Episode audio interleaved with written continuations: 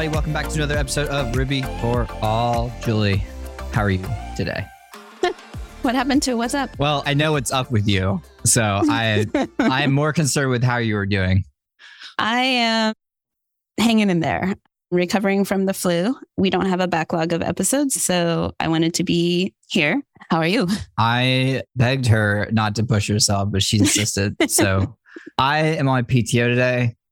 I am taking care of business. And by that, I mean getting up for one meeting and then going back to sleep, but it's okay. I've got stuff to do today. It's a beautiful day outside. I might go hiking. We'll see. But today we have a guest and I'm going to let you introduce him because I'm excited to get into this conversation. We're going to roll right in. I'm very excited today because Mike Munroe from OBLSK is joining us today. Mike, yeah. please uh, introduce yourself. Yeah. Hi. Thanks for having me. Mike Munroe from OBLSK. We're a Rails consultancy that typically works with medium sized businesses and funded startups to build new products or tackle ambitious projects, fixing performance issues, and also a decent amount of just helping companies dealing with scale. I'm curious, like, what's your background in programming?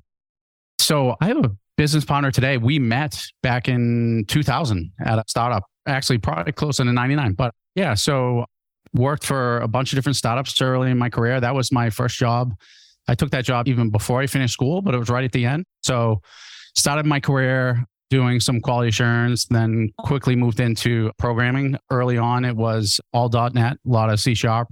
Then there was Java mixed in for a few years, kind of Java and C sharp trading off for a little bit. And then a small period of PHP. Pretty much all of it, though, is definitely focused on the website. And then, geez, PHP shift to Rails back in 2010 ish.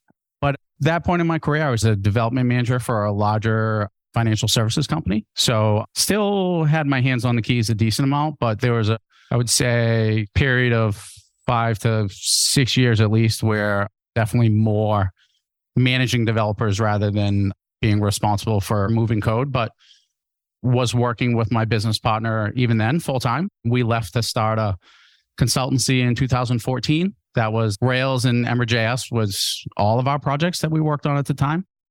We sold that company in 2016 and started what is now OBLSK today, which is also not really any Ember anymore, but definitely Rails for sure. And with Hotwire, we've done a decent amount of React work past couple of years, which we don't love. Hotwire we do love, and so that's been a lot of fun. So we actually push pretty hard when we have the opportunity to try to convince clients to go down the full stack Rails route. And that's been great too. man after my own heart. Yeah. All right, let's talk about this apprentice program. I was at RailsSaaS. We were thinking about hiring a junior developer. We know that it's always challenging to hire juniors. It's time consuming. You really have to make sure that you have the availability to provide the mentorship that they need. We felt like we were getting there. I think a big thing that has changed since we've worked with juniors in the past is just remote versus non-remote. And so, yeah, fast forward, we're looking to add a junior to our team. Some of that was even pushed by just some of the issues we're hearing about in Rails and Ruby in general, and just the JavaScript is everywhere.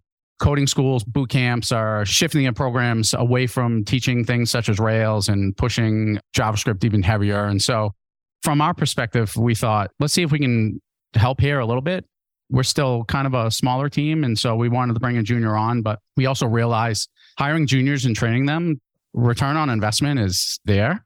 So I went out to RailsSaaS. That was a Rails conference out in LA.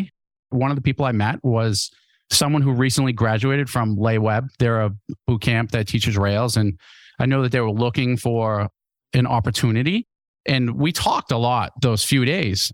And I could see that he was you know, deeply passionate about Rails and learning Rails and was very entrepreneurial. And so it kind of opened the door, like just kind of led right into maybe he's the right person to join us as a junior dev. And so before doing that, though, I thought to myself, okay, we've done this in the past.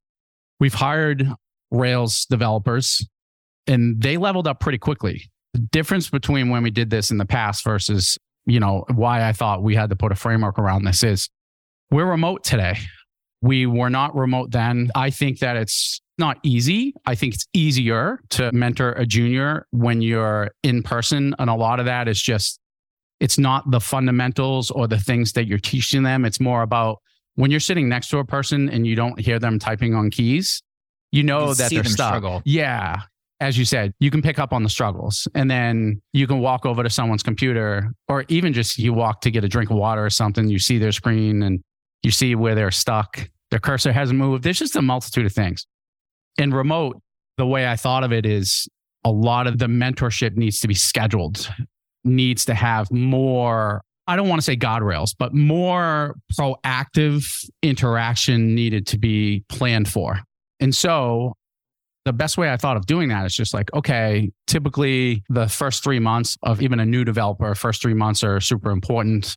New junior developer, first three months is super important. So I thought to myself, okay, let's break that down even further. So let's just take the 90 days. What are the goals that we'll shoot for that we want to try to teach this developer in the first 30 days? And then that should build for the second block that's 30 to 60. And then the third block, which is, you know, the 60 to 90. As with all things, I think that having a plan is helpful, but you also, as we found with Dominic is his name, he's the junior developer that we hired, is you have to also allow for flexibility. So we have the 30, 60, 90 day program that we follow, but that's mostly just a plan. So I think it's worthwhile to talk a little bit about like where does that flexibility come in? One of the first things we did with Dominic was just to get a feel for where does he have confidence? What are the things that he took from his boot camp that he feels solid in? What are the things that he feels a little less secure with? We found quickly that, you know, user interface, front end specific topics were not necessarily that he was lacking. I think he's pretty good with CSS, but drop someone into a project that's full on view components and all they've ever done is Rails, vanilla Rails and partials. It's another thing for them to learn. And so we kind of used, I'd say the first like two to three weeks to just get a feel for what things should we start pushing a little bit earlier now to get his comfortability level up. And then what are those things that we need to build out over the next, you know, as part of this framework, the things that we could probably not spend as much time concentrating on because he feels really good there. And then the other things that we need to do a little bit extra to help him level up. That's interesting. I appreciate that you're putting like actual framework and initiative. You know, these are the things that are happening because a lot of times when a junior comes in, it's like, okay, I've got stuff to do. I might have a mentor, maybe not. Like something that I like that you said early on was like, hey, you need to have certain things in place to take on a junior to do right by them, to do right by the company. It's very true. And I've seen places where they'll just chuck you in and it's like, well, now what? How do we know if this person's struggling? And how do we know this if no one's checking on them? And that's a quick way to burn someone straight out of a company. I would argue that's a quick way to burn someone that's not even a junior. Oh, yeah. I think it's really only the most senior people that I think you can just plop into a team. But even then, I think as part of the hiring process, they know that they're coming into the team and they're coming in as a, I need to help get myself up to speed. I might be a leader within this organization, whether it's the engineering team is growing or adding or things are splitting up and they need another senior developer onto the team. But otherwise, especially for juniors, I think if you don't have someone who is call them the assigned mentor, but not only the assigned mentor, that someone who's assigned as the mentor needs to be willing and able to lean into that. And it is, it's an investment not only by that person who's the mentor, but also by the company. I think the company needs to understand that while this person is mentoring, they can't have the typical full plate that they would usually have. If they're regularly hiring juniors and every six months, you know that you have a mentor or two, depending on how things are set up. Maybe mm-hmm. your plate is always not 100% allocated for non mentor activities. But if it's, you know, you've gone six months and you didn't have any mentor responsibilities, you got a full plate of development activity. When you're moving back into that mentor role, the company needs to alleviate that development schedule. That being said, though, you know, I think a lot of people would say, like, oh, that's a good reason not to hire a junior dev. Oh, you know, the seniors, they sling so much code, they get so much done, the quote unquote 10x developer. we can't afford to not have them writing all this code. But I think a junior developer, even if you say that it's like 12 to 18 months before they're like really hitting their stride and kind of returning to me that's short term and i think that's even longer than what it is i think if you provide the mentorship for a junior i think within 90 days you get them up to speed in a way that they're able to self fulfill it becomes a more positive feedback loop for them so they're taking on harder stories. They're fixing harder bugs. They're more importantly, finding ways to engage with team members to ask the right questions, to do a little bit more research on their own. They've leveled up in terms of like the questions they can ask, the research that they can do to ask better questions. The mentoring, even if it's not with that mentor, it's just another maybe it's another mid level on the team or even another junior, they have better tools to level themselves up. And so I say 12 to 18 months, but I think it's fair to think a junior developer with the right mentorship within a year should be independent and self-sustaining able to, you know, you're not going to give them the big architectural challenges, but it should be a very good supporting member of the team tackling a decent amount of work. Hi there, Julie here. I would like to take a moment to thank Go Rails for sponsoring this episode. When I was first starting out, I struggled with finding up to date content to help me level up. Then I learned about Go Rails. Not only does Go Rails provide new screencasts weekly, they also have two fantastic instructors that break down complex topics into digestible chunks. On top of that, I really appreciate when they explain the whys behind the subject. One of my favorite walkthroughs is creating your first Ruby gem from scratch. What a great way to learn by stripping down to just the basics. If you care about leveling up as a Ruby engineer, you can't go wrong with GoRails. Check it out at gorails.com. I really liked what you said about when you're in person, you can see if the junior developer is not typing or looks like they're getting stuck. And now that we're remote, I can feel myself getting stuck and just kind of sitting there. I have to be the one that approaches the mentor. If I am not advocating for myself, then I could really just spend hours trying to figure out a problem and I can't. How has the mentorship formed for remote versus how it was in person? Because I actually am pretty good about reaching out for help when I am stuck, but I feel like a lot of folks have a problem with reaching out. And how would those people kind of get that help that they need? It is a problem. It is something to deal with on the remote side this happens today. How are we trying to deal with it? Is as a mentor, and I'm Dominic's mentor, one of the first things that I tried to deal with from day one was I did my best to convey to him that he should feel secure asking any questions at any time. And also, we try our best to let them, to let juniors in general, but what we try to do with Dominic is he'll watch myself drive certain things. We have another senior developer on the team, Dave, that he's worked with. And Dave is probably one of the best Rails programmers I've come along. But if you watch him, Justin Searls, you watch him on the internet and you hold these people up and you think like, oh, they don't know mistakes. They don't have to look stuff up. They're so confident in their abilities. Like code just like comes out of their hands and it's all magical. But when you really watch it, they struggle like everyone else. And so one of the things that I tried to impress upon Dominic when he first started was none of us are perfect. Even the seniors on the team ask stupid questions all of the time. I tried to invite him to situations where I would reach out to Dave and say, Hey, Dave, like, this is crazy. I have no idea why I can't figure this out, or I'm stumbling on this thing. And we would do Slack huddles often. When those huddles would come up, a lot of times I would just ask Dominic to jump in and join us and just watch. The reason is to have him feel this like, okay, even seniors have to ask just quote unquote stupid questions. The questions that aren't asked are the stupid ones, right? But even more tactically, and I do realize, I think that he doesn't do it soon enough. Sometimes we try to rely on Slack. And so if he's stuck, to reach out in the channels and a lot of times just like ask a question or If you're uncomfortable asking the question, then just DM one or multiple people and can we jump on a huddle and try to talk this through?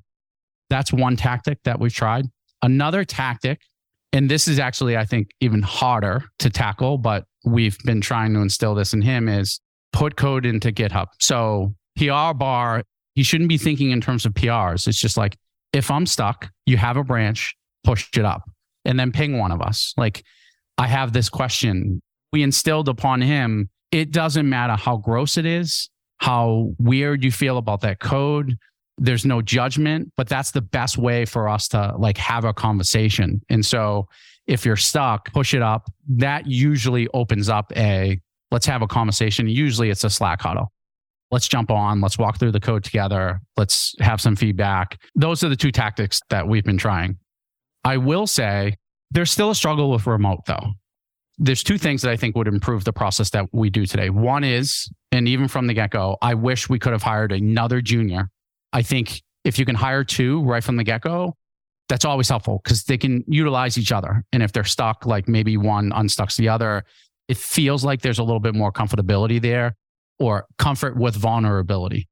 The other thing that I would like to do that we haven't done with Dominic, and I think we will do this, and for future junior hires is to plan in person time. So even if there's a remote developer who works from home, we look out and find like a WeWork membership for a month. We get them into an office together for a week or even two weeks, if possible, to work together and do that for multiple stints throughout, I would say, that first six months and with different developers in the team. Start with some of the seniors, start with the mentor, you know, lead to another senior that they split time with, maybe another mid level downstream. To go back to your question, it is hard though. Like I won't sugarcoat it. Like I think that there's, especially in a remote relationship, there are some things that have to fall on the juniors to help themselves level up. And some of that is just there is going to be some level of uncomfortability. Like if they're stuck, they have to reach out. But I do think that the company and the team should be trying to do a good job of like, how do we proactively manage that? I don't know what the correct answer is, but like everything else, it's like, how do we start this process? And then what are the things that we do as we evolve to improve the process? And I think to a certain extent, maybe even my framework was more about like, this isn't going to be perfect, but it's the thing that even after 90 days, we can look back and say, like, how did Dominic do against the 90 day framework? but how did we as a company do against the 90 day framework? And how do we evolve that as we move forward? I want to highlight one thing you said because it's something that I do and I believe very strongly in is that if you have a question, you invite that junior into the room and be like, hey, just here, you can listen into this. To me, it's like inviting them to a seat at the table because they might not need to be there. Like if I'm on a project at work, if I'm leading this project, I have all these random meetings. Like I might not need my team there, but I want them there. Number one, because it's like, I need backup. Oh. I might need backup. You know, this is my person. But the other hand, it's like, hey, you and me, we're in this together. We're a team. I don't view you any differently. You are the same. You're on the same level. I respect you and I want you here with me so that we can tackle this together. And it shows them that there's equality here, that we're equal, that I can ask these questions, that the humility that you show as a leader trickles down. I've seen that big time. So I want to highlight that because that's very commendable, not something I hear a lot of people talk about. I couldn't agree more. My thesis is that like leaders need to show some level of vulnerability. You know, at the end of the day, we're all human. And I think that the best way to manage other humans is to be nice and show vulnerability. I think that we all respond to that. And I don't know, for me personally, it's just an easier way to live my life to a certain extent. You get easy benefits of that you make other people feel a little bit more comfortable. You get them to feel more comfortable with the vulnerability that they're taking on, especially junior devs. There's only positives that come out of that for sure. Yeah, I feel like even after all the years of experience you have, if we hopped on to pair on something right now, I could ask you all of the stupid questions that I have and I wouldn't feel like you were judging me. So I really appreciate you sharing the story. The number one reason startups fail is that they run out of money. There are so many ways for startups to lose money. Downtime should not be one. Recent studies found that downtime can cost $427 per minute for small businesses and up to $9,000 per minute for medium sized businesses. That's every single minute. A monthly subscription with Honeybadger helps you prevent costly downtime by giving you all the monitoring you need in one easy to use platform so you can quickly understand what's going on and how to fix it, which helps you stay in business. Get started today in as little as five minutes at honeybadger.io with plans starting at free. Yeah, you heard me, free. A big thank you to Honeybadger for sponsoring this episode of Ruby for All. The other thing that I tried to stress at the beginning too, and I've always done this with juniors, I've always kind of super stressed on time is not something that they should allow to stress them out. Sometimes you think, I just got this story and it should be really easy. And so you're almost automatically thinking, you're in this mindset of like, well, this probably should be done in hours. And then you're like two days into it and you're thinking to yourself, like, no, now I'm super stressed. Like, why isn't this done? This just should have been super easy. And I've just always stressed no matter what, don't let time, because there's enough like programming things, related things that aren't even like Rails that are stressful to learn. Boot campers coming out. Git is just part of the routine. Git in and of itself, I still see senior developers that struggle with rebasing or working in larger teams. These aren't easy things, and yet they stand in the way of a junior's success. And that's not even like, I don't need to go and learn one of the Rails APIs or methods, whatever it is, or view components, like the new topic of the day that they need to get up to speed on. It's like, no, I also like checked something in two days ago and I want to roll that back. Or like, I don't really know how to stash changes. There's a lot that goes on. So I've just always stressed like, don't let time be something that causes more stress in your life as a junior who's trying to level up. And one of the tricks that I've used, how I try to help them is as you're learning, you get a maybe that's a story and there's a small thing. You notice something that's interesting to you. you you're reading a blog post on something in Tailwind, how to add height and width classes, whatever. And somewhere along the lines, you're on a blog post from someone who's done something in view components and you don't really know what view components are. I've always stressed if you're a junior and you're leveling up, even if it's not related to your bug, but you want to take a couple hours and just kind of wrap your head around what is this thing that you haven't figured out yet, please take the time and do that. Maybe try to write something up to try to teach yourself at the end. And there's a lot of gaps because they're new to programming. So there's a lot of things that they won't know that they might be seeing for the first time. And so I stress here's how you don't let time be a stressor for you. And that is I'm giving you all the freedom in the world. We're not going to give you any stories that we expect need to be done by a certain time. Like that's how we alleviate the time constraint. And so if you're a day into something and you get dragged off onto a tangent, but the tangent is helpful to you to understand something that you know that you're seeing pretty regularly, please take the time, go off on the tangent, even if it's a half day, whatever it is, spend the time work with your mentor, come back with some questions. It should be a fluid process, but it also keeps some of that funness there too, right? So, like, Yeah. they take a little break, they read up on something that they think is cool. And then it's another thing of like, how do you just keep positivity flowing as best as you can?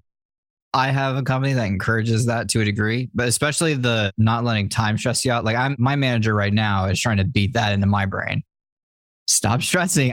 Time's not that big of a deal. I keep telling you this. I don't know what it is you don't get, but I need to keep hearing it. But the joyous exploration is what I call the other part of what you talked about of like having that time and that freedom to like go learn something because that can come in major benefit to the company later. I took a little tangent time and relearned some things about GitHub Actions. Yeah. And I've got our test suite about at least cut in half, and if not more than that. So those little times of exploration can be quite beneficial, not just the person later. Allow for serendipity. Never is that a bad thing. 100%. Yeah. There is one thing that does stick out to me with juniors that I think is just, I think is worthwhile sharing though, that for juniors to be successful, yes, there's work, it's nine to five, but there has to be some passion there. They have to want to take their laptop home. I don't think that means that I'm a true believer in work life balance. This company is not successful if it requires people to be doing more than what a typical work would be. Let's just call it plus or minus some hours around 40 flexible in terms of when that time is done but it's not even juniors though. Seniors the only way to succeed in software it never stops changing. And so there's always a little bit of some work on the side to keep up. And I think that's going back to like keeping it positive for juniors. I think they're having a positive experience throughout the day. They're more apt to bring the laptop home. And I don't think that they should go home and spend another four hours, but maybe it is. Maybe right before lunch, they saw a little thing on Hacker News about GitHub Actions and they decide, hey, I'm going to watch one less episode of the latest flavor on Netflix tonight, and I'm going to spend 30 minutes looking through this thing that caught my attention earlier today. And I think if they just do that, little nuggets of time every day to a certain extent really adds up in, I would say, a short period of time. If Yeah. you're just doing a little bit every day for 12 months, I think anyone aside from juniors will be impressed themselves with the amount that they've learned at the end of 12 months, six months, whatever it is that they're trying to level up in a certain skill in. Yeah. People really like to boohoo that advice and be like, no, you should never do this after work and blah, blah, blah. And I'm telling you right now that if you think that Julie and I are good programmers and that Mike here is a good programmer, this is what we did. It doesn't stop after work. Like, if you want to be really good, you have to go attack that every day. You do. So, Yeah, you really do. And I specifically said it because it is boohooed a little bit. It's unfortunate. That being said, I will stress like, I don't think anyone should burn themselves out. Like, I Mhm. think that 100. they need to find what works for them. It's little tricks, but even 30 minutes a day, 15 minutes a day, or reading one blog post a day, that goes a long way. And it's usually, to a certain extent, if they're sacrificing some level of social media time, they're probably winning in two ways. yeah, I watch Go Rails videos in the shower sometimes. I'm just curious if after Dominic has gone through this apprenticeship program, were there any learnings, changes? How has the program been for Dominic and would you make any changes? Yeah, I talked about Git earlier. Git has continuously been a struggle. Same. It- yeah, but I run into high mid levels, even to a certain extent, some seniors on incline engagements that often struggle with Git outside of the very basics. So I don't know the solution there yet because I'd hate to bring someone on board and be like, okay, let's get you leveled up in Ruby and or Rails, but let's pause for a focused amount of effort in learning the ins and outs of Git. So I think that there needs to be some more focused effort there. I need to think about like I say me, but even feedback from the other seniors on the team, like when should we do that and how best to do that. Front end still, I think if there was one gap that we've noticed with Dominic, and I would expect that I would see this with other juniors as well, is front end technologies. There's always complexity there, no matter how you slice it. There's no real world application does not have some complexity in the front end these days. And I think that there's a lot of balls in the air to hold up there. There's a lot of different challenges. And I think that's another one where we need to do a better job of increasing comfortability around front end challenges and how best to do that. And then I would say, I just talked about front end stuff.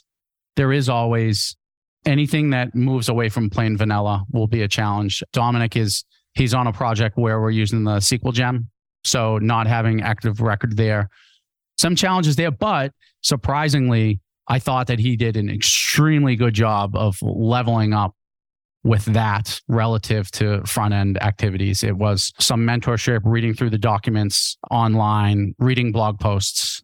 I was surprised how well I thought that he leveled up with stuff related to the Sequel gem. But yeah, front end is just, there are some struggles there in terms of what's the best way to level up a junior to a level of comfortability.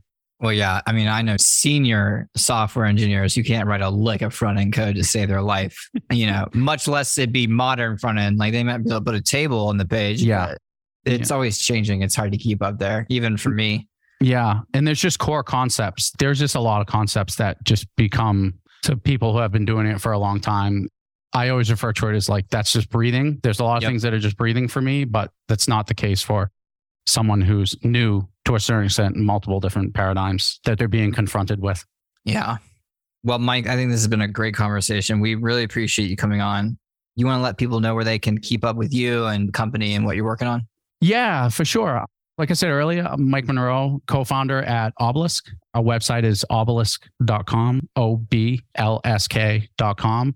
And I'm on Twitter as Mike P. Munroe. That's probably the best places to catch me. Well, we will have links to that in the show notes. Again, thank you so much for coming. This was, this is great. Yeah, and thanks for having me. This was a super great conversation, and I'm glad I was able to catch up with you guys and talk through some of this junior developer stuff today. Yeah, we might have to do it again. Julie, Sounds you got great. anything? That's it. Thank you so much for coming on, Mike. We're going to bring this train to the station. We'll catch everyone else next week. Thank you for listening. Bye. Bye, everyone.